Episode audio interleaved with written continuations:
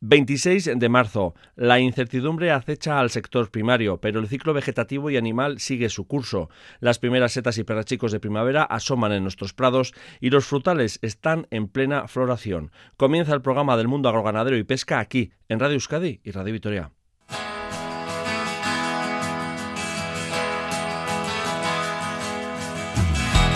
El burro de las encartaciones es la raza autóctona de nuestra tierra. Hay más de seiscientos ejemplares censados por la Federación de Criadores de Euskadi, ENAFE. Representantes de esta agrupación han acudido a las primeras jornadas de las asociaciones de asnos de la península ibérica. Os lo contamos.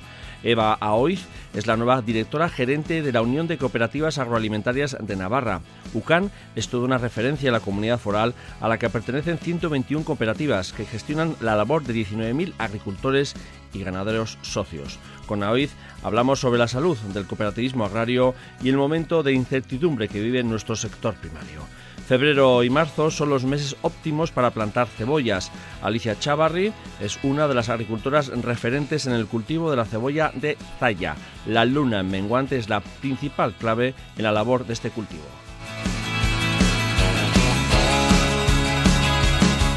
Desde ayer la luna está en cuarto menguante y el próximo viernes pasará a fase nueva. El ciclo lunar es ascendente para toda la semana. Ojo, que esta noche entramos en el horario de verano. A las dos de la madrugada habrá que adelantar el reloj a las tres. Esto es Lurvisía. En la realización técnica de audio está nuestra compañera Unañe Uriarte Ibargarai y ante el micrófono Unai Ugarte Zumárraga. Saludos, ongi etorriak geurera. lurvisía arroba e i te be punto eus.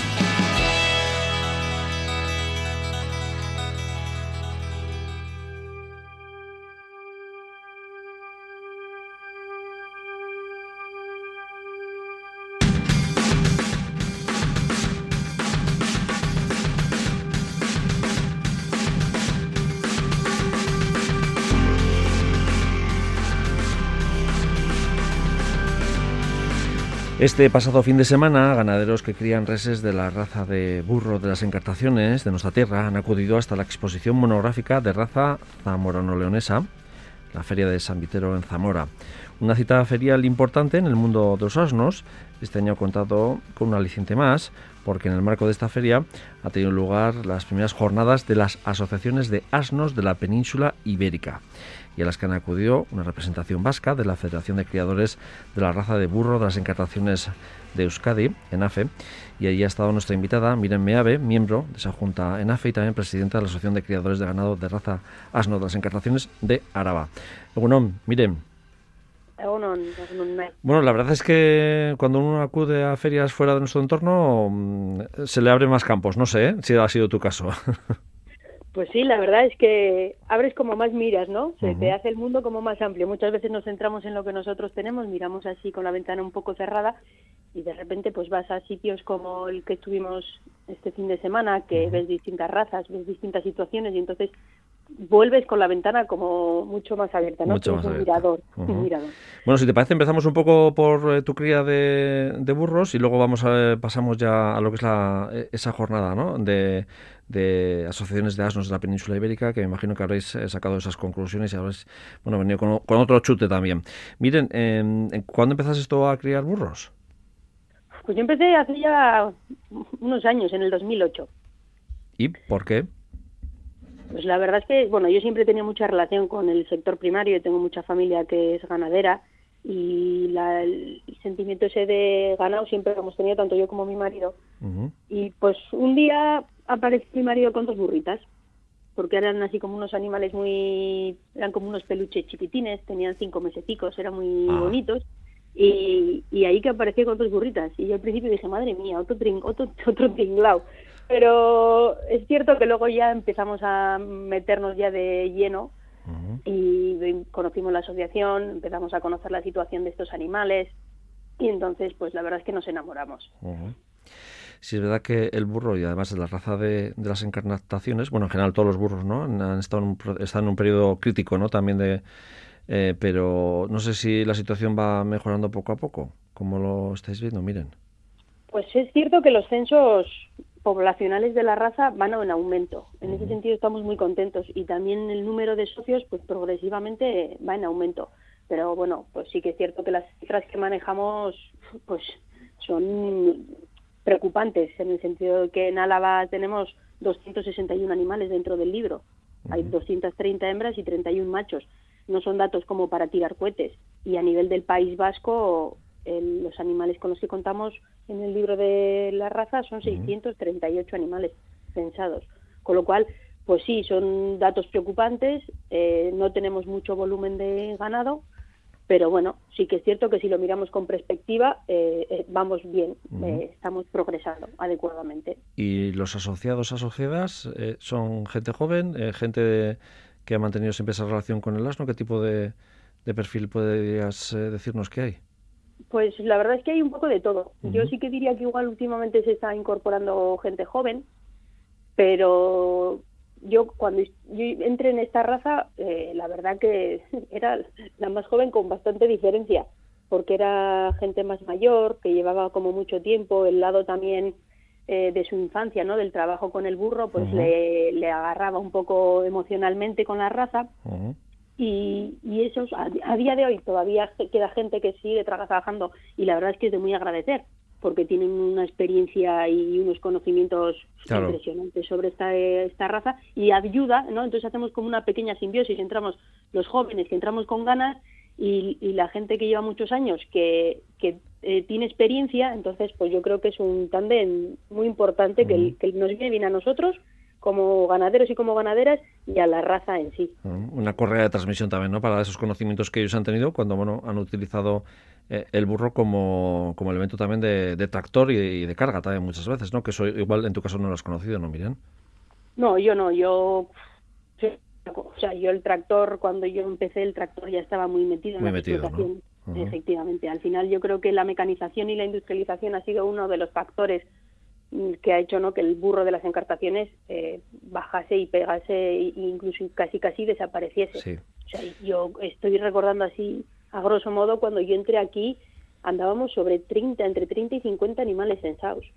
O sea, oh. era una barbaridad. Eh, a día de hoy estamos con, en Álava, ¿eh? Sí, a sí. día de hoy estamos con doscientos sesenta, pero dices, joder, es que tampoco entré yo hace tantos años, y un día haciendo números dije, madre mía, o sea, uh-huh. qué barbaridad. Bueno, ya sé que al ganadero no se lo voy a preguntar cuántas cabezas de ganado tiene, pero de esos dos, eh, esas dos burritas, eh, ¿cuántas, eh, eh, ¿cuál es el número que tienes ahora? Pues ahora supero la treintena. ¿Treintena?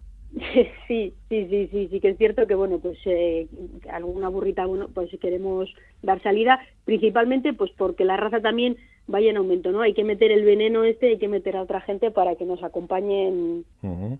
en, en la raza, pero sí, sí, sí que...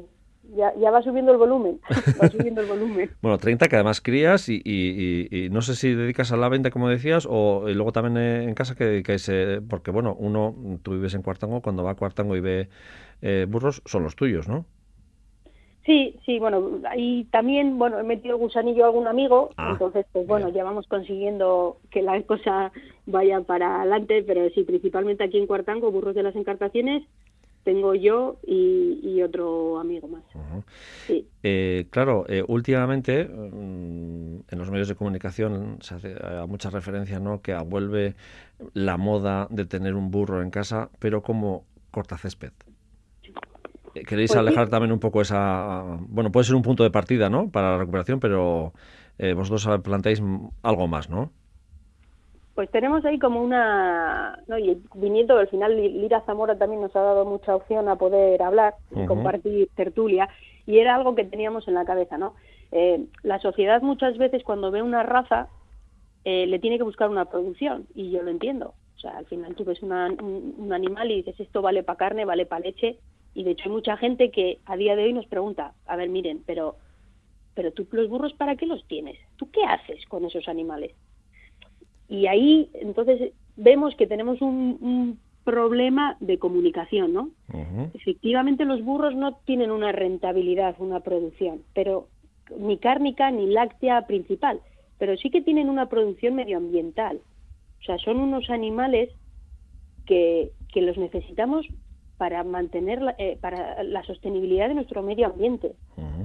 ¿Sí? Y entonces, de ahí que haya mucha gente... porque son muy válidos para ello, que este, eh, que decida eh, cogerlos pues para limpiar, para limpiar terrenos, para limpiar parcelas, para ese tipo de labores. Uh-huh. Ahora nosotros como federación lo que tenemos que trabajar, y de ahí también un poco la importancia de que se divulgue la raza y la importancia de la raza y lo que supone tener un burro de las encartaciones, tenemos que animar a esa gente que decide eh, a coger un animal de estos que, que eh, priorice, ¿no?, digamos, la raza de las encartaciones. Uh-huh. ¿Por qué? Porque por un lado es lo nuestro, sí, es, es nuestra cultura, es nuestra historia, sí, es nuestro patrimonio. Es que el burro sí. de las encartaciones es nuestro patrimonio. Uh-huh. Y por otro lado, porque es un animal que está muy bien adaptado al medio. Es un animal que tolera perfectamente los desniveles, la climatología. Eh, es un animal que está muy bien adaptado. Nosotros nos está llegando gente de que, jo, he comprado un burro que, pues por lo que sea, es más grande, más no sé qué. Y, joder, es que el pobre sufre mucho. Claro, porque es que mmm, cada animal, cada raza está adaptada al medio en el que por, no, en el que vivía, y el burro de las encartaciones está muy bien adaptado a nuestro nervio, a nuestro eh, nuestra orografía y a uh-huh. nuestra climatología. Entonces eso es el siguiente paso que tenemos que dar, es eso, concienciar a que todas aquellas personas que quieran adquirir un burro, un burro por la labor medioambiental que haga, que hace, que apueste por, la, por el burro de las encartaciones. Uh-huh. No, o sea, principalmente por eso, porque es un animal que está muy bien adaptado. Uh-huh. Y no van a tener ningún problema con un animal como, como el burro de las encartaciones.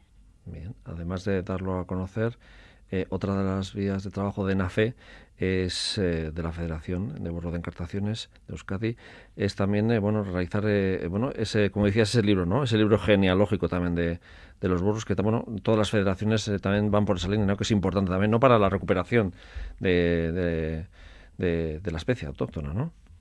Sí, al final, pues bueno, cuando ya entras en el en un libro genealógico, pues ya suponen muchas más cosas, ¿no? Y entre ellas, por ejemplo, son los sangrados. Nosotros a día de hoy el noventa y seis por ciento del censo que está, está dentro del libro lo tenemos sangrado. Eso es muy fácil. Al final, cuando microchipamos los animales, es sacarles una pequeña analítica. Con esa pequeña analítica podemos tener toda la información de ese animal. Tenemos toda su genética. Por un lado, controlamos si efectivamente el padre y la madre que nosotros creemos que son, porque hay muchas veces que, oye, pues de vez en cuando también tienes algún despiste, sí. efectivamente son los que son, y eso a la vez nos da la información de las consanguinidades que tenemos dentro de la raza. Uh-huh. ¿Por qué? Pues porque hace unos años no había mucho volumen de animales, con lo cual cabe la posibilidad, digamos, que se estuviesen cruzando entre primos o, o entre primas. Uh-huh. Y entonces, gracias a las sangres, pues tenemos ese tipo de informaciones. O, por ejemplo, a nosotros a la hora de adquirir, yo como ganadera, a la hora de adquirir un semental para mi explotación, tengo la posibilidad de, teniendo ese semental y todo el listado de mis burras, ver si son compatibles o no. Porque uh-huh. igual yo no lo sé, pero comparten abuelo o abuela, sí. con lo cual eso a la raza pues no le beneficia. Uh-huh. Y toda esa información la tenemos principalmente a, las, a los sangrados, al, al tener los, el censo de los animales, al tener los genotipados. Uh-huh. Eso es importante, sobre todo, bueno, sobre todo cuando la cabaña es tan, tan reducida, ¿no? Eh, y para que no se realicen, en, no tengan lugar esos, esos cruces. Eh, uh-huh. Mire, pero claro, de repente, bueno, os llaman y os invitan a, a esta feria de San Vitero, que es conocida, ¿eh? En Castilla y León, en Zamora, eh, que está centrada en la, eh, lo que es la monográfica de la raza de asno de Zamora no leonesa. Pero luego, además, este año ha tenido un aliciente más, ¿no?, que ha sido esa, esas primeras jornadas de asociaciones de asnos de la península ibérica, que, bueno, ahí habéis, eh, os habéis juntado gentes eh, eh, de distintas partes de la, de la península, ¿no? Cuéntanos un poquito cómo, cómo ha sido esto, cómo fue ese primer contacto.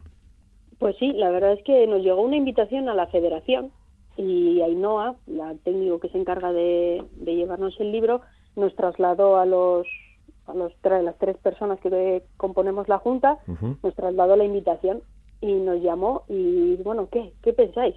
Y dijimos, sí, sí, nos vamos. ¿Cómo? Pero nos vamos. Yo pensaba que ibais a, a ser un poco más... Y bueno, no, es una oportunidad estupenda. Sí. Y ahí que nos fuimos, los, las tres personas que formamos la junta, uh-huh. el presidente de Vizcaya, el presidente de Guipúzcoa y yo, la presidenta de Álava, uh-huh. junto con la técnico, nos presentamos allí en San Vitero. Y la verdad es que el, vamos, el recibimiento y el trato que nos han trasladado ha sido espectacular. O sea, uh-huh. en ese sentido estamos muy agradecidos. Primero habéis disfrutado un poco, me imagino, de lo que es la feria y exposición de, de lo que es la raza zamorano-leonesa, ¿no? eh, que, que bueno, es importante. No he estado nunca, pero en redes sociales he visto algunas cositas y, y es una feria importante. Claro, bueno, luego el, el ejemplar, el asno es distinto a, al nuestro, ¿no? Pero bueno, eso ya es eh, va con la raza de cada, de cada zona. No sé qué os ha llamado la atención de la feria. Pues mira, yo si tuviese que algo con lo que me he venido ha sido la implicación total de la gente. Cuando hablo de implicación total está la implicación de la administración, la implicación de la asociación, la implicación de todos los ganaderos y las ganaderas, la implicación del pueblo. Eso me ha parecido fundamental, uh-huh. porque cuando para que algo salga para adelante y tenga éxito, si todas las personas Eh, tiran hacia el mismo lado, uh-huh. normalmente las cosas siempre funcionan bien. Y ya te digo, el, el nexo entre asociación y administración, es, ese nexo que hemos visto allí, ha sido, vamos, importante, ¿no? envidiable, envidiable, porque cuando un, cuando dos personas, o en este caso la administración, nos guste o no nos guste, el poder adquisitivo lo tiene la administración, uh-huh. y cuando necesitamos dinero, pues al final acudimos a donde ella. Y cuando la ves que está implicada, pues vemos que la situación del burro zamorano leonés es totalmente distinta a la nuestra. Eh, después, eh, bueno, dentro del de, marco de esta feria estaba de San Vitero esas jornadas de las asociaciones de asnos de la península ibérica, eh, que esto aquí entramos nosotros también y habéis tomado parte también ahí como, como una más. ¿Cuántas razas hay autóctonas en, en la península? Pues mira, pues el, allí acu- eh, faltó una, hubo una raza que la, no pudo acu- eh, acudir, que es la, el burro majorero, que es el de la de Fuerteventura, digamos, uh-huh. ¿vale? De la zona de las Canarias. Y luego acudió telema- eh, telemáticamente, acudió el burro catalán uh-huh. y el burro balear. Y luego allí presencialmente estuvimos el burro andaluz, el burro de las encartaciones, el burro mirandés y el burro zamorano leonés. Uh-huh. El burro mirandés es un burro de Portugal. Uh-huh. Y las otras razas son españolas. Eh, ¿Jornadas para daros a conoceros unos a otros o para ver qué estáis haciendo? ¿Cómo fue un poquito? Pues principalmente lo que compartimos, lo que creo que fue más positivo fue contactos, fue teléfonos, porque eso lo que supuso o lo que supone es que nos vamos a volver a encontrar más adelante. Y luego pues también compartimos la realidad de cada raza. Eh, por ejemplo, lo que hemos comentado antes, nosotros tenemos el noventa y seis por ciento de nuestros animales genotipados, fue algo que el resto de las, de las razas elogiaron, uh-huh. que nosotros igual no éramos conscientes del trabajo que tenemos hecho. Vale. Entonces, que otras personas te lo digan, pues hombre, dime, no nos vamos a engañar, pues orgullosos, ¿no? del, del trabajo que estamos haciendo los ganaderos y las ganaderas aquí en, en el País Vasco. Y luego compartimos pues principalmente las realidades de cada raza, cuáles son las problemáticas, los estudios o, o bueno, qué es lo que se está haciendo o cómo se está trabajando en algunas razas con esos animales, qué proyectos se ven de cara a futuro. Y yo creo que fue positivo el que llegamos a la conclusión que aun siendo razas, bueno, pues algunas más grandes, otras más pequeñas, sí. pero más o menos la problemática o, lo, o el estudio es similar o, o las cosas que se pueden estudiar son similares. Entonces eso nos ha dado pie a que igual cabe la posibilidad de que algunos estudios podamos hacerlo conjuntamente. Quién sabe, igual podemos crear una confederación o algún tipo de figura, ¿no? que, que junte, que nos aúna a todas las asociaciones uh-huh. ibéricas. Entonces, bueno, pues yo creo que ese primer, esa primera toma de contacto ha sido muy positiva. Y yo creo que no será la última, uh-huh. y espero que no sea la última.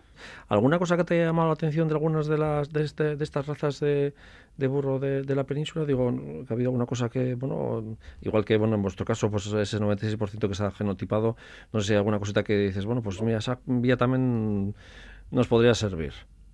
Pues bueno, como una como una como anécdota, uh-huh. eh, hay una, el burro zamorano leonés en este momento está ordeñando las eh, burras. Ajá. Y con, bueno, pues nos enseñaron un poco el, proye- el proyecto, cómo lo hacen, porque, claro, eh, la burra no es un animal para leche cien por ciento. Y luego el, anim- el burro, de por sí, por su carácter que tiene, es muy especial. La burra no la puedes separar de la cría. No. Si tú destetas, hay otras razas que se desteta el animal y, se, y, y la madre sigue dando leche, sigue dando leche. La burra no. La burra, si tú le quitas el animal, la burra automáticamente ya por su instinto se seca, no te sí. da más leche. Se le corta, entonces, se seca, sí, es verdad, sí. Sí, sí. Entonces, eh, pues bueno, eh, ¿no? ¿Cómo tienen que trabajar ellos? Ellos hacen un, un ordeño, bueno, un, como mixto, ¿no? Tienen la cría y están ordeñando a la vez. Separan los animales, los burriquillos durante un tiempo, uh-huh. en ese tiempo eh, luego la ordeñan y después los vuelven a juntar. Eh, pues bueno, al final son estrategias. También es cierto y algo que es de estudio y, por ejemplo, el burro zamorano leonés está en ello que la leche de burra es la que más se asimila a la leche materna. De hecho, uh-huh. históricamente hay historias, ¿no?, uh-huh. eh, que decían eso, que había pues igual madres que por lo que fuera fuese no tenían leche suficiente para amamantar a, para dar de mamar a sus hijos y sus hijas, uh-huh. y acudían a los caseríos donde había burras paridas para poder dar de mamar de la burra a la criatura, ¿no? Uh-huh. Entonces, pues bueno, pues ahí tenemos un frente. Es muy complicado por, por, por todos los estudios que conlleva, pero sí. bueno, pues son cosas que igual nosotros desde este punto de vista no las teníamos en la cabeza. Y cuando lo ves allí, hemos comido queso hecho con leche de burra. Eso te iba a decir, para, para, para, para ¿cuál era el proceso de transformación de esa leche? ¿Si para consumo tal cual en fresco o para consumo, ¿no? O sea, ¿había una transformación? Pues a ver, principalmente, y una de las mayores propiedades de la leche de burra es en la cosmética. Creo que todos hemos leído la, la leyenda, sí. ¿no? de, de, de la Cleopatra. Leche de burra de Cleopatra, ¿eh? Sí. Muchas burras tenía que tener Cleopatra para poder bañarse, sí. ¿eh? Llenar la bañera. Pero... Eh. pero está claro que la leche de burra a nivel cosmético tiene muchas propiedades. Uh-huh. Y hay, hay empresas que realizan jabones de burra, uh-huh. con leche de burra. Pero claro, el, con muy poquita leche puedes hacer muchos jabones. Vale. No es la salida principal. Entonces aquí, desde Buleza, que es la asociación que han creado eh, los del burro León, León, eh, Leones Zamorano, sí. en Buleza, pues bueno, han visto también la posibilidad y están trabajando en la posibilidad del queso. Vale. Tiene su particularidad porque la leche de burra es una leche que no tiene prácticamente grasa, con lo cual no cuaja. Entonces están teniendo que hacer, con, junto con laboratorios de Lugo, están haciendo, mezclando con leches de oveja. Uh-huh. Pues bueno, ahí están en su, en su estudio, ¿no? Uh-huh. Pero bueno, es otra, otra alternativa. Otra alternativa, sí. O sea, eso es, son, es curioso porque uh-huh. igual pues aquí, en, en nuestra realidad y en nuestro día a día, son cosas que ni te las planteas, uh-huh. pero vas allí y dices, joder, qué cosa más bonita. Uh-huh. Qué cosa más bonita. Y volviendo un poco a nuestra realidad, antes de despedirte, miren, em, eh, algunos que nos estén oyendo en este momento, ¿no? Eh, y que pueda estar interesado en, bueno, en, o esté pensando, ¿no?, en tener eh, un par de burros, un burro, o, o bueno, con el tipo si se le engancha y si y si, co- y si coge eh, cariño, pues bueno, igual llega hasta los treinta como tú, ¿no? Pero eh, eh, ¿hay alguna forma de contactar con vosotros? ¿Alguna forma de, digo, de ponerse en contacto con vosotros? ¿O, o cuál es el consejo? Porque claro, eh, lo importante es que necesitar, necesitamos al burro, por lo que decías, ¿no? Un poco por porque por nuestro por mantener nuestro ecosistema, nuestro medio rural principalmente, ¿no? Sí, sí, realmente los que necesitamos a los burros somos nosotros y uh-huh. nosotras. Eh, el burro a nosotros, o sea, el burro por sí mismo tú le dejas suelto y vive. El burro no nos necesita a nosotros para comer y para alimentarse en su día a día. Sí, pero es un nosotros, animal muy duro, además. O sea que... Sí, sí que lo necesitamos. Uh-huh. La sociedad eh, vasca lo necesita.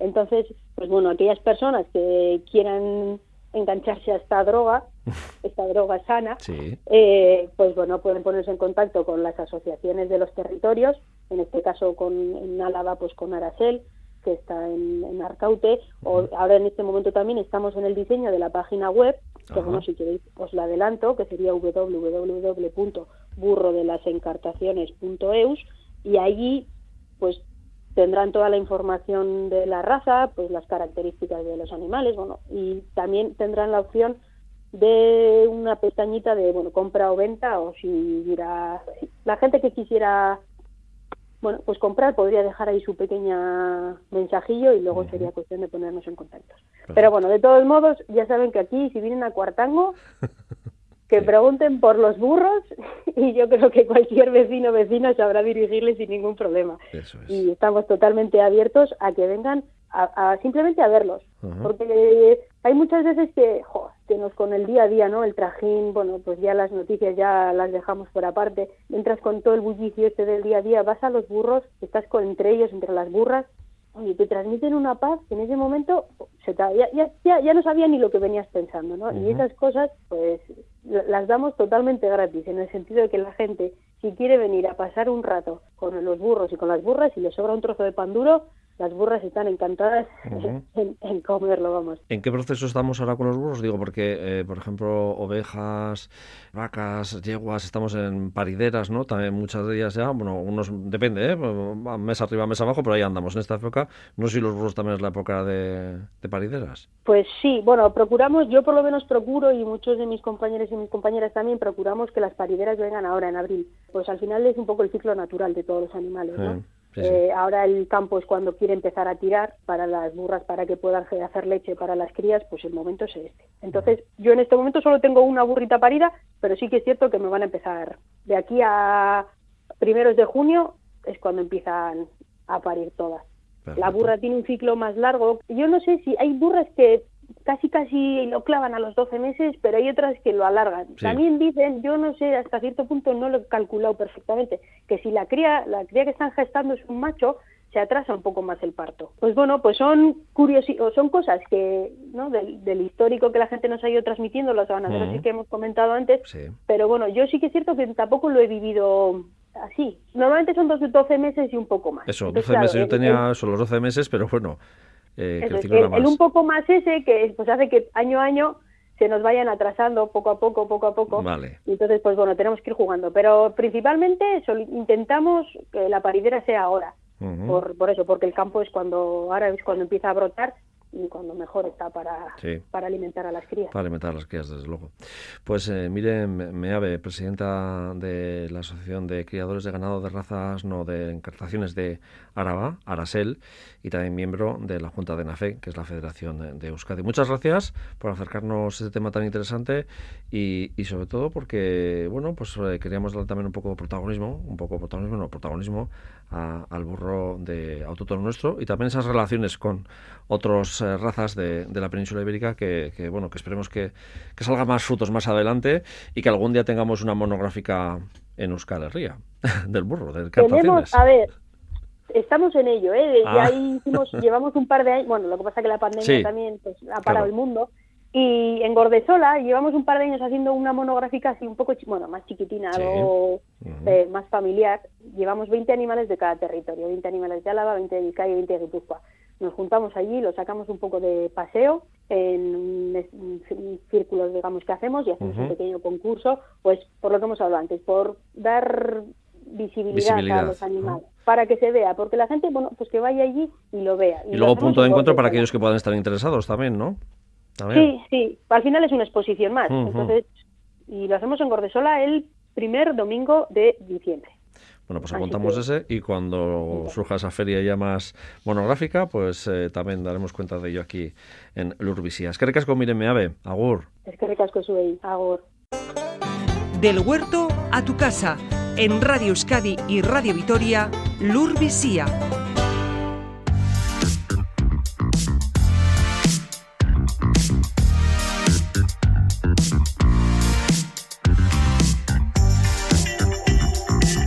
El sector cooperativo agroalimentario de Navarra es todo un referente histórico y con mucho peso en la economía de la comunidad foral. La Unión de Cooperativas Agroalimentarias de Navarra, más conocida por sus siglas UCAN, agrupa ciento veintiuna cooperativas agrarias de primer y segundo grado. Una institución que desde este año lleva las riendas Eva Aoiz Aperte, su nueva directora gerente. Aoiz es ingeniera técnica agrícola, tiene treinta y dos años, de familia arraigada en el campo, al sector primario y además profesionalmente, en los últimos ocho años, trabajaba en el grupo A N. Eva Aoiz es la primera mujer al frente de UCAN. Egunon, buenos días, Eva. Hola, buenos días. Bueno, eh, recién incorporada, ¿no?, al cargo. Eso es, sí. Y con ganas, me imagino, ¿no? Con muchas ganas, uh-huh. con muchas, muchas ganas. Sí. Eso sí, nos ha, te ha tocado en una, tiempos compulsos también, ¿no? Sí, la verdad es que sí, la verdad es que sí. Está ahora todo un poco revuelto. Bueno, si te parece, hablamos un poco de un poco de la incidencia internacional, porque hoy en día, bueno, nuestras cooperativas cuando surgieron ahí hace más de cien años, eh, el ámbito era más eh, no restringido a nuestro ámbito cercano y ahora el ámbito internacional, el mercado internacional marca mucho.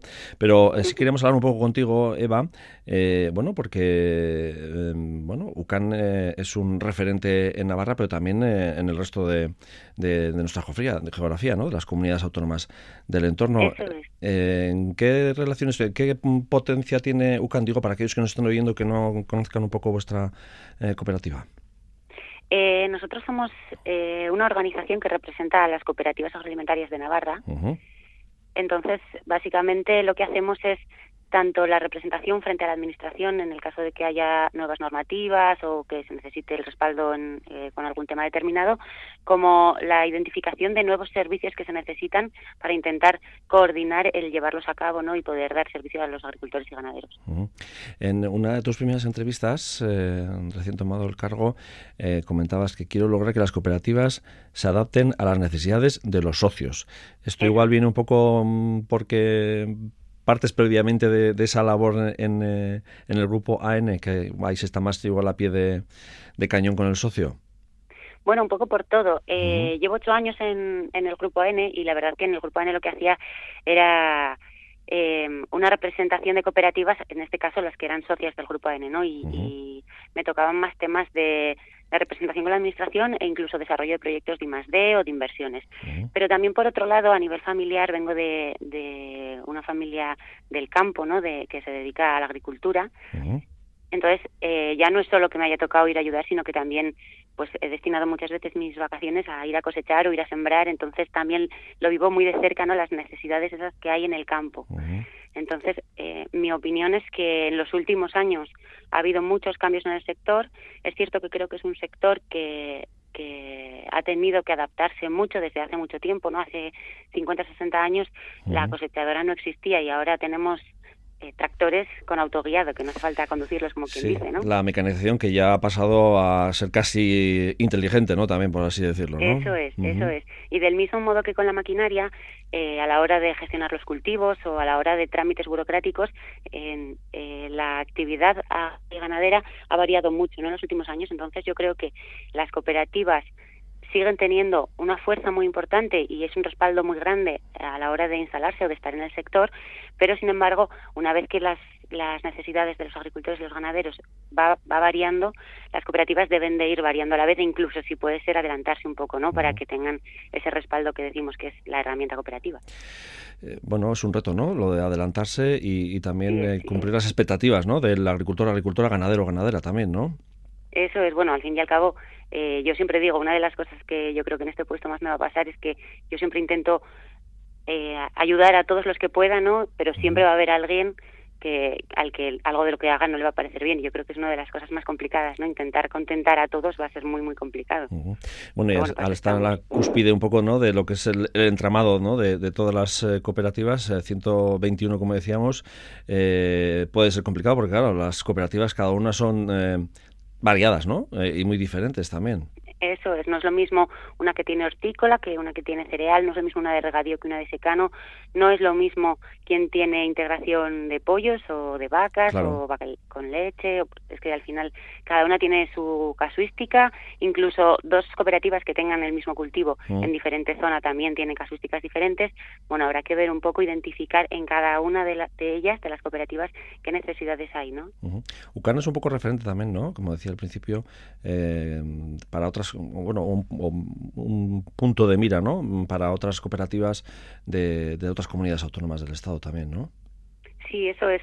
Eh, además de, de las labores de, de representación y de las labores de identificación de servicios que se necesiten, ¿no? Uh-huh. También eh, desde UCAN se ha sido pionero en los últimos años en realizar alguna serie de estudios Que, que a nivel nacional eh, tienen mucho valor y, y a nivel regional, en este caso en Navarra, cada vez se le está dando más valor, que es, por ejemplo, uno de los ejemplos es el, la monetización del valor social que tienen las cooperativas, ¿no? Y es que al final todos sabemos que las cooperativas, independientemente de que sean la herramienta para la gestión agraria, también dan unos servicios en las zonas rurales, dan empleo, eh, ayudan a que no haya el despoblamiento este, ¿no?, que, uh-huh. que se habla de la España vaciada, bueno, todo esto. Y ese valor no es tanto económico en cuanto a facturación, pero sí que es un valor que se genera en la sociedad, en uh-huh. la sociedad y en los propios agricultores y agricultoras o ganaderos y ganaderas. Uh-huh. Entonces, eh, una de las, uno de los trabajos que ha realizado UCAN en los últimos años y que se está extendiendo a diferentes comunidades autónomas,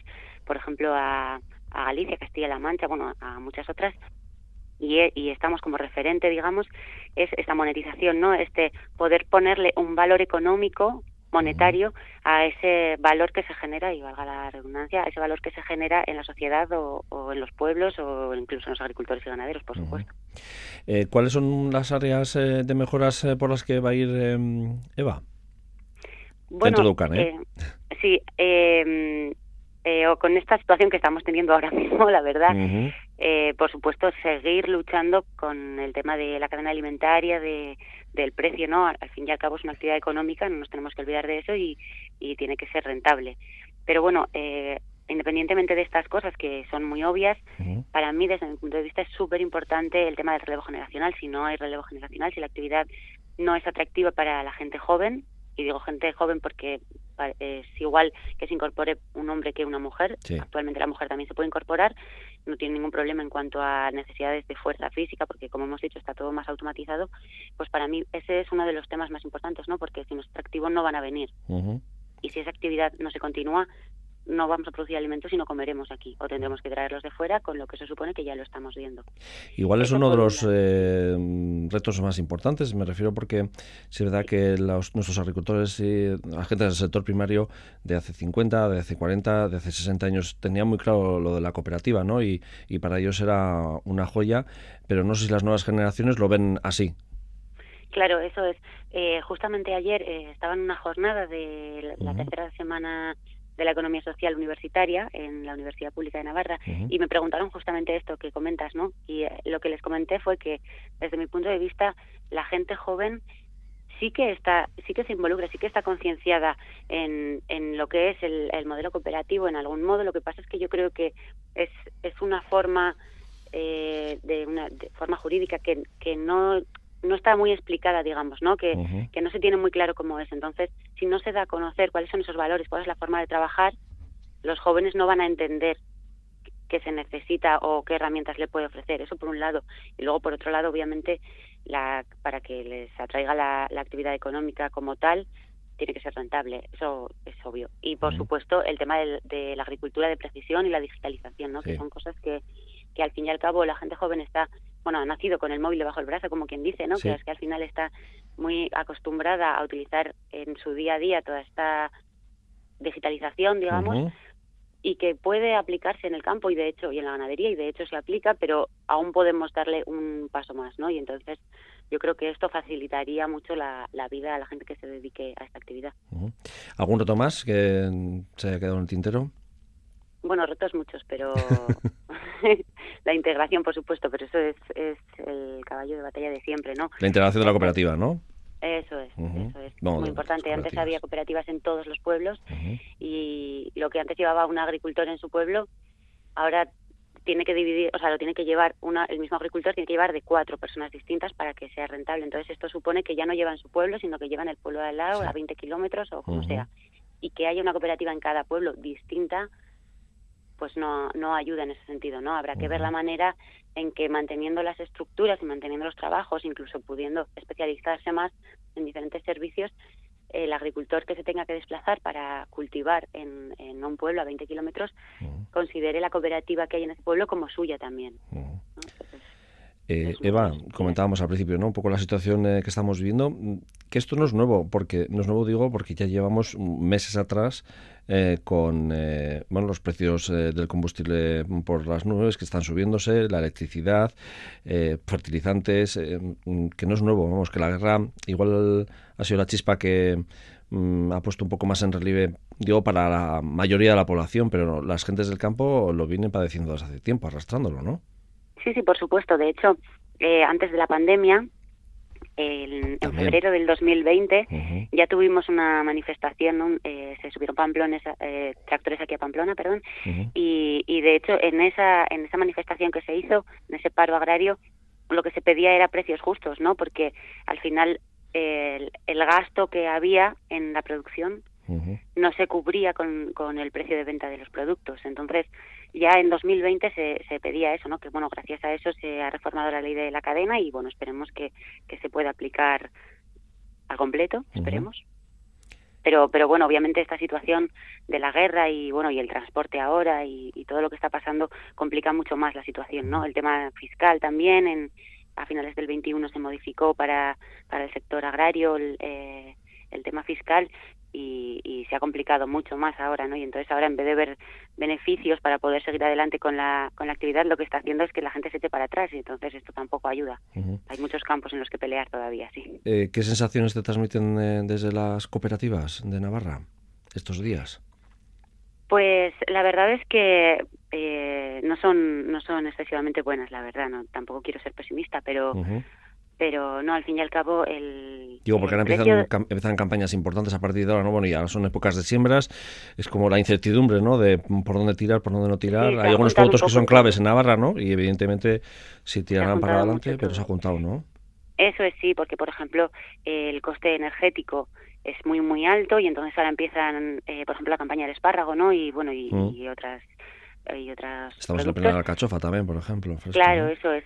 Y, y para poder conservar estos productos necesitan cámaras, para eso va a haber que gastar mucho dinero, claro. y, y es muy complicado. Obviamente el gasoil, pues como estáis viendo en el transporte, pues en, en el sector primario pasa, pasa lo mismo, ¿no? El gasoil agrícola también eh, casi se ha duplicado de precio y, y, y esto supone unos costes muchísimo mayores.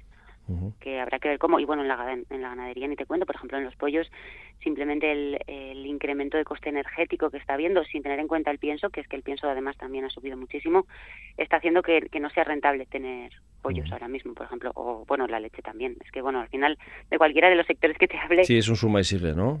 Sí, eso es. Uh-huh. Eso es, sí. eh, Eva, y claro, ante esta incertidumbre, eh, claro, los mercados internacionales también están como están, eh, uh-huh. hay una serie de demandas, eh, bueno, los costes están también Que, que a veces están tirados por los suelos, eh, que la situación está complicada, digo, para esta campaña, las próximas campañas en general. No sé las cooperativas eh, si están viendo un futuro o unas posibilidades, o hay alguna chispa por ahí que se pueda ver. Positiva. Bueno, eh, obviamente, obviamente está complicado este este momento actual, ¿no? Pero lo que nos viene el año que viene, pues pues a ver cómo viene, ¿no? Porque al fin y al cabo la guerra, por mucho que se parara ahora mismo, que ojalá fuera así, aunque aunque creo que aún un tiempo durará, pero bueno, uh-huh. independientemente de eso, las siembras en Ucrania son ahora y no claro. se están realizando. Entonces, uh-huh. esto implica que ya no es la repercusión que tenga actualmente, sino el año que viene. Entonces, pues bueno, nosotros tendremos que adaptarnos. Yo creo que del mismo modo que la cultura cooperativa a mí me dice que que, que la, el unirnos genera más fuerza, ¿no? Y con eso podemos ser más fuertes frente a las adversidades que vengan. Y esto es en el mundo cooperativo, en, o sea, en el mundo agrario, en el resto, con todo esto que tiene que ver, también es así, ¿no? Y entonces yo espero que, que haya una unión en todo el sector, independientemente de si somos de cooperativas o no, los que nos dedicamos a esto, una unión y lucha todos juntos, eh, junto con la administración, para poder hacer cosas y mejorar la situación y, bueno, de ahí poder adaptarnos, ¿no? Que al final es la única manera que vamos a tener. Este es un programa que lo oye gente del sector primario, pero es un programa también que lo oye mucha gente que vive en eh, la urbe y es, eh, bueno, ajeno a, a bueno, lo que es la producción agrícola ganadera, ¿no? Pero, uh-huh. pero sí es verdad que a veces es difícil de trasladar eh, la importancia que es apostar por, por nuestro producto y por lo cercano, ¿no? En, que ahora se está viendo también eh, ese tipo de situaciones, ¿no? De... De, de que, bueno, cuanto más cercano, pues eh, menos transportes, menos huella de carbono, menos todo, eh, que no sé, que a veces no sé si el mundo urbano eh, no es consciente hasta estos momentos en los que de repente dicen se suben los precios, ¿no? Claro, no, no, yo pienso que no, que no se es consciente, ¿no? Pero que al final es un tema que no nos ha faltado la comida, por suerte, a las últimas generaciones, ¿no? Y, y ya lo damos por hecho, y damos por hecho también que tenemos la posibilidad de comer naranja todo el año, mm. o, o que o que podemos elegir los productos pues con una, un rango de precios amplísimo, ¿no? Y no se dan cuenta que se está solicit- o sea, se está pidiendo unas calidades y todos queremos que sea producto local, pero ese coste del producto, entre, o sea, al fin y al cabo, si luego haces cálculos, tiene que subir, mm-hmm. ¿no? Y, y yo creo que no se es consciente de que quizás la alimentación es muy importante, la alimentación es salud y hay que invertir igual algo más en alimentación. ¿No? Eh, Eva, ¿cuánta gente, cuántos socios cooperativistas tenéis más o menos eh, dentro de, de UCAN? Digo, porque bueno, hay que poner en valor también el trabajo de la gente que está detrás también, ¿no? Sí, eso es. En, en UCAN, como bien has dicho, eh, tenemos ciento veintiuna cooperativas asociadas uh-huh. y esto representa aproximadamente en Navarra unos diecinueve mil agricultores, agricultoras o ganaderos y ganaderas. Un y a número. Su vez... Eh, sí, en torno a dos mil empleos directos. Uh-huh. dos mil empleos directos solo. De estas cooperativas, ¿eh? Uh-huh. Nosotros lo que hacemos es, digamos, la representación, pero uh-huh. los empleos son de las cooperativas. Uh-huh.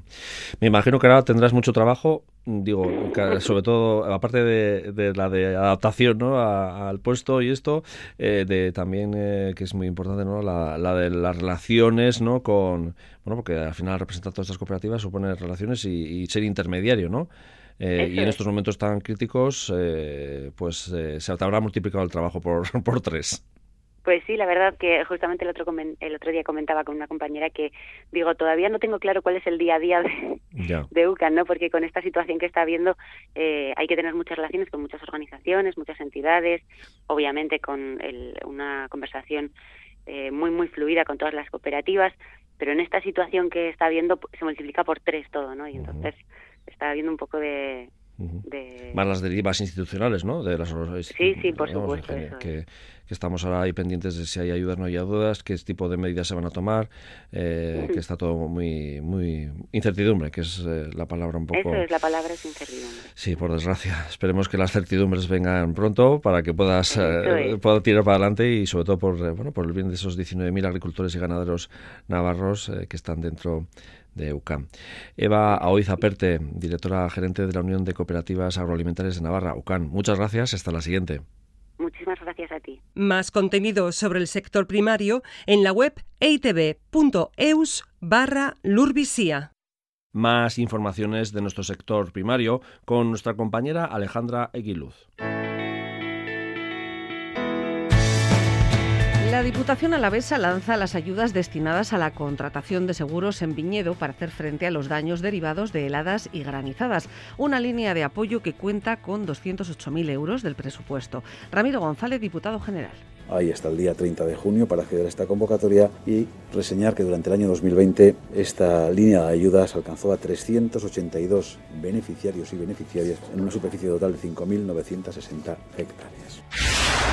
La primera fiesta de la floración del Endrino rinde homenaje a los agricultores que en la década de los noventa del pasado siglo apostaron por este cultivo que hasta entonces era silvestre. Desde hace dos décadas la producción se dedica a la elaboración de pacharán navarro, que recoge una media anual de ochocientos mil kilos y la producción supera los tres coma tres millones de litros. Adrián Subía, presidente del Consejo Regulador de esta indicación geográfica protegida. Son un cultivo sostenible que hemos aportado a Navarra, ¿eh? con un arbolado en estas fincas, que hace veinte años eran solo cultivos de secano, con un cultivo rentable para nuestros agricultores. Ha abierto el plazo de las ayudas a los regímenes de calidad de los productos agrícolas y alimenticios, línea de apoyo del Gobierno vasco dirigida a las denominaciones de origen, las I G Pes y la producción ecológica certificada. El plazo de esta convocatoria está abierto hasta el próximo dieciocho de abril y la tramitación puede hacerse de forma telemática o presencial mediante cita previa en las oficinas Zuzenean. La añada dos mil veintiuno en Rioja Alavesa fue excelente, según el Servicio de Viticultura y Enología de la Diputación de Álava. Las precipitaciones de la pasada primavera favorecieron el cuajado de la flor, la sequía estival y las lluvias de septiembre y octubre determinaron el óptimo desarrollo vegetativo de las viñas. El Consejo Regulador cifra en casi noventa y seis coma cinco millones de kilogramos de uva amparada los elaborados en Rioja Alavesa en dos mil veintiuno. sesenta y ocho empresas navarras asistirán a las principales ferias y salones agroalimentarios en dos mil veintidós. Hace dos años se cancelaron todas las agendas y el pasado año la actividad ferial se limitó a los meses de otoño. El Gobierno de Navarra destina este año tres coma dos millones en líneas de ayudas orientadas a la promoción del producto local de calidad. Araba adopta medidas específicas para el sector primario para mitigar la crisis convocada por la invasión rusa de Ucrania. Un paquete de ayudas directas y medidas fiscales para evitar la pérdida de rentabilidad de las explotaciones agroganaderas y cimentar su viabilidad futura. Ramiro González, diputado general de Álava. Se va a incrementar el importe de los gastos de difícil justificación en la determinación del rendimiento de las actividades agrícolas y ganaderas, por lo tanto una menor tributación en I R P F. Se van a aplazar los pagos fraccionados, se va a agilizar la devolución del impuesto especial de hidrocarburos para las explotaciones agroganaderas. Y la Diputación Foral de Álava va a establecer ayudas directas a fondo perdido, acogidas al régimen de minimis para la producción agrícola, dirigidas a las explotaciones ganaderas, vacuno de leche, carne, porcino, aviar, cunicultura, a cultivos industriales como la patata y la remolacha también.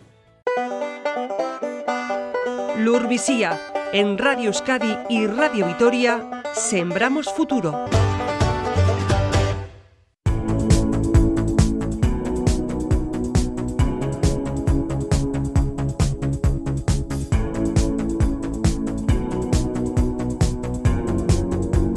A partir de ahora, y dependiendo de la zona climática en la que vivamos, es la época de plantar o poner las cebollas en nuestras huertas.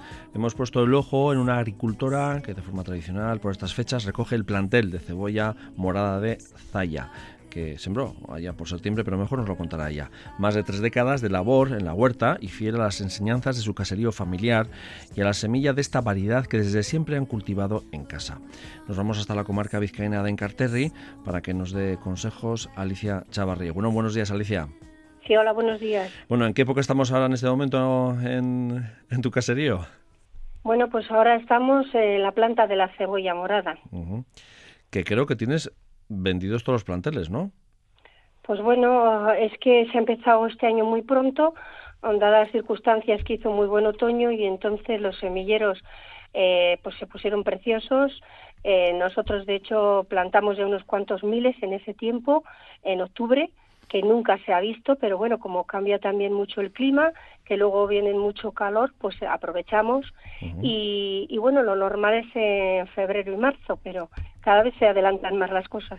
Sí, eso de, se está notando, ¿no? También, ¿no? En, eh, sí.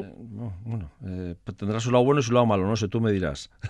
¿Cómo? Alicia, tendrá su lado bueno y su lado malo, no sé, tú me pues dirás. Pues sí, pero también hasta las plantas como nosotros, pues hay veces que no dan el mismo resultado, porque vale, parece que no, pero cada cosa tiene que ser en su mes, pero bueno, uh-huh, son pruebas también que hacen nosotros. O sea que los planteles que estáis recogiendo ahora, la planta que estáis recogiendo ahora, está sí, puesta en octubre, la, la primera tanda, ¿no? Principal. Nosotros, nosotros, Vosotros, o sea, la gente, nosotros lo que pasa es que plantamos mucha cantidad porque luego pues vamos a unas ferias y luego pues me viene al caserío mucha gente a, a gozartas y entonces... Uh-huh. pues eh, me vienen a cogerlas a casa. O sea que te ocupará, digo, un semillero para una persona particular es eh, una parte chiquitina de la huerta, en tu caso ocupará un espacio grande, ¿no?, el semillero. Eh, es que lo que yo te estoy comentando es el plantío, el, el semillero plantío. Son uno, eh, donde salen todas más o menos, para que me entiendas, sí, juntitas, las vas escogiendo y tal, pero luego ya cuando las trasplantas, uh-huh, eh, las pones ya a una cuarta, a cierta distancia, y esas es las que realmente luego engordan. Uh-huh. Son las que hacemos hartas con ellas, las que son de comer ya. Uh-huh. ¿Y a dónde van las plantas de, de Alicia? Pues las plantas mías, mira, antes tenían un recorrido de los pueblos de las orillas. Como quien dice, pues era el, los vecinos, eh, pues las encartaciones, pero ahora no, ahora ya recorren mucho. Me llevan para Galicia, Asturias, han llevado a Canarias, eh, te, Barcelona. Te quiero decir que es gente que no sé si es por, por probar, por, porque la verdad que la calidad de ella, la textura en el plato es muy buena. Entonces, uh-huh, pues bueno, está eh, se está esparciendo mucho. Uh-huh. eh, o sea que mmm, hay más demanda que, sí, que mucho, lo que tenéis, mucho, ¿no? Mucho. Mucho, mucho. Y mucho trabajo, ¿no, Alicia? Pues bueno, nosotros, ¿sabes lo que pasa? Que lo hacemos en plan artesanal, no se echa ningún herbicida para las hierbas, todo va a mano. Entonces, desde el proceso, la cebolla tiene un proceso, desde que metes la cebolla eh, ahora en enero también es eh, seca, uh-huh, para que ella bote ya y echa la simiente, sí, desde que eso hasta que recoges la simiente, luego haces el semillero, y luego haces el plantío. Es que estamos todo el año con la cebolla. Uh-huh. Son varias etapas de ella. Uh-huh. Y todo lo cual lo hacemos todo el proceso en menguante. Pero la cebolla no es solamente ahora al plantar lo que es la que se engorda y la que es comestible, sino la cebolla ahora metemos en la menguante de febrero en lo que es la de simiente que decimos. Uh-huh. En la simiente se recoge luego en la menguante de agosto. Esta simiente que hemos metido en febrero. Bien. Que esa es la, eso ya es la cebolla, cebolla, para que nos entienda la gente, ¿no? En agosto, exacto, se recoge. Esto es para que sepas de dónde viene todo ello. Eso es, sí. En agosto coges tú lo que es la simiente, una simiente negrita, y la limpias en el agua y todo el proceso artesanal de toda la vida. Uh-huh. Luego, entonces, la siembra de ese semillero que estamos recogiendo ahora la hacemos en septiembre, en la menguante de septiembre. Uh-huh. O sea que... Y ahora más en febrero es cuando se recogen esas plantas, para ya que vuelva a hacerse gorda, bien, para coser comestible. Te he dicho un poco el proceso, el proceso. de todo ello. Uh-huh. eh, y la clave es menguante. O sea, las menguantes. Lo que son las, es, los puntos claves es el menguante todo, ¿no? La cebolla, lo principal es las menguantes. Uh-huh. Y encima de la menguante, si son catorce días, la mitad, la última semana. Es lo mejor, no cuando la eh, la luna comienza a, a poquito a poco, poquito a poco, a ese, sino lo último de la vale. luna, o sea que este, la última semana. Este viernes estamos en menguante, lo cual quiere decir eh, que la última y semana, encima, ¿no? Si es viernes, sería perfecto. Vale. Genial. Eh, claro, eh, no sé si Alicia ya ha puesto también ella sus, su huerta de cebollas. Digo, ya del plantío has pasado a, a la huerta.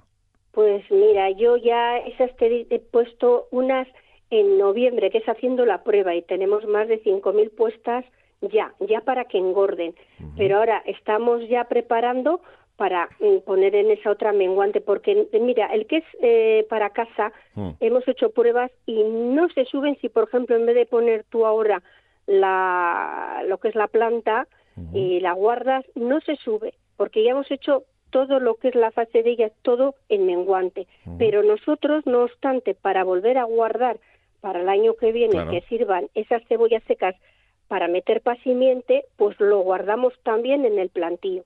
Uh-huh, perfecto. Hacemos todo el ciclo, es que estamos todo el año con ella, uh-huh. cuando para meterlo para simiente, cuando la recogida, cuando echa... es todo el año la cebolla. Uh-huh.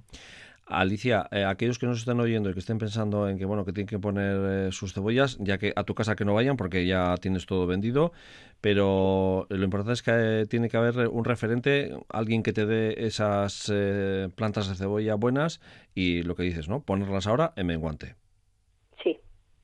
Fundamental. Lo cual hace falta eso. Si realmente está todo el proceso hecho en menguante, no tienen por qué estropearse. Normalmente nosotros, cuando se eh, eh, cogen lo que son las secas, incluso quedan sartas uh-huh. del año pasado. Claro, evidentemente. Porque claro, si tenemos la sarta del año pasado, ahora es la época en la que se nos están haciendo también. Ya. Exacto, es cuando se suben. Hay gente eh, que les echa algo pues para que no se suban, sí. para que eh, no echen, pero entonces eso ya estamos hablando con cosas químicas. Nosotros químicas, para no. hacerlo todo natural, uh-huh. tienen que ya subirse cuando ya están las otras. Uh-huh. Alicia, ¿y tu huerta solo es cebollas o también ya tienes eh, alguna simiente de alguna variedad de casa de toda la vida? Mira, yo en casa lo que hago mío es la cebolla, pimiento, el choricero de toda la vida, que vale sí. para pequeñito y para las matanzas. Uh-huh. Luego le damos un nombre, el choricerón, por así decir, que es el que asamos, que se empunta, muy fino. Uh-huh. Y luego el tomate también de aquí. Eso lo recojo yo, las simientes, y entonces pues garantizo a la persona que sale mmm, bueno, porque es lo que yo recojo. Bien. Siempre los mejores frutos. Lo seco, hago artesanal, pues como siempre, o se seca las semillas al sol, o la cebolla se echa al agua y lo que baja abajo es lo que tiene Eso realmente, es. decimos pan, es lo que tiene, eh, lo que germina. Lo que Sin germina. embargo, lo que queda arriba es lo que tiene piel solamente, sí, lo que es vano. Es. Uh-huh. Como toda Entonces, la vida. Sí, exacto. Nosotros lo hacemos todo en plan. Uh-huh. Eh, los cubos de agua cuando la simiente, y cuando es el pimiento se seca en sartas y luego ya se suelta y se seca. Uh-huh. Alicia, eres Así. joven todavía. No sé si yo eh, si vas a tener luego relevo, si va a haber una cuarta generación. A ver, tengo chica y chico, pero pues no lo sé, porque ¿sabes lo que pasa? Que, que lo nuestro está muy poco... Lo hacemos tan artesanal que son muchas las horas que tenemos que meter, muchas las yeah. horas que estamos ahí sentados quitando hierbas y todo. Entonces, pues llega un momento que como está la vida... Mmm, es eh, hacerlo con tractores y hacerlo diferente, pues todavía puede dar más, y con herbicidas y, y todo eso, pero lo nuestro yo creo que se va a acabar. Uh-huh. Es, y da una pena terrible, porque yo lo he visto y la mía es la tercera generación la que estoy yo, uh-huh. pero realmente da pena que lo antiguo y lo que realmente es sano y lo que es bueno se acabe. Uh-huh. Pero es así, vamos tan rápidos, tan rápidos en todo, que nos olvidamos de lo esencial que es lo que comemos. Uh-huh.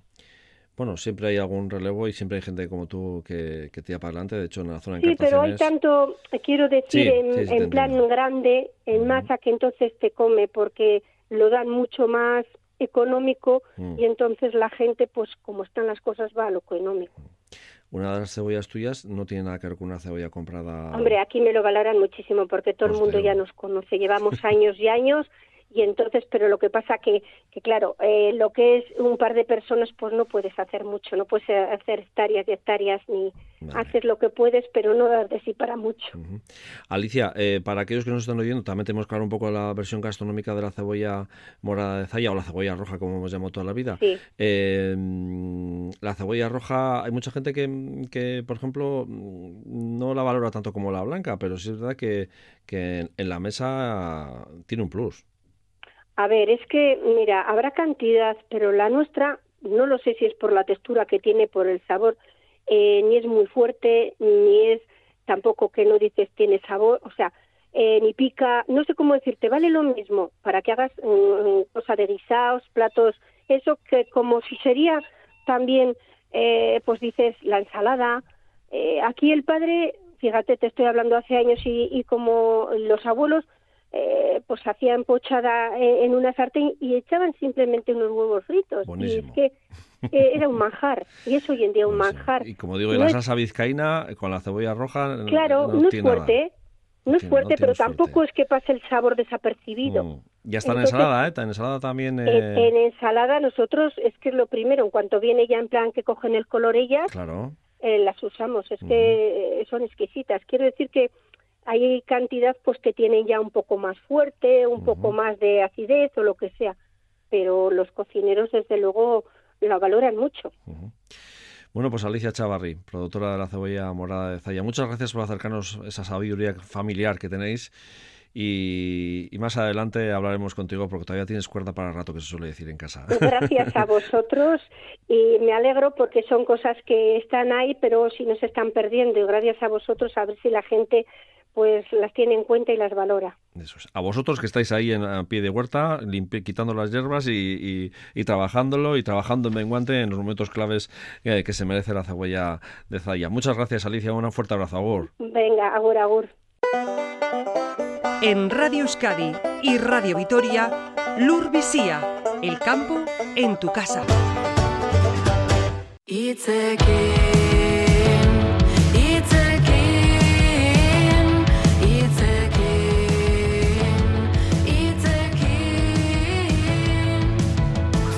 Nos despedimos con el tema de Corrika dos mil hogeita bi.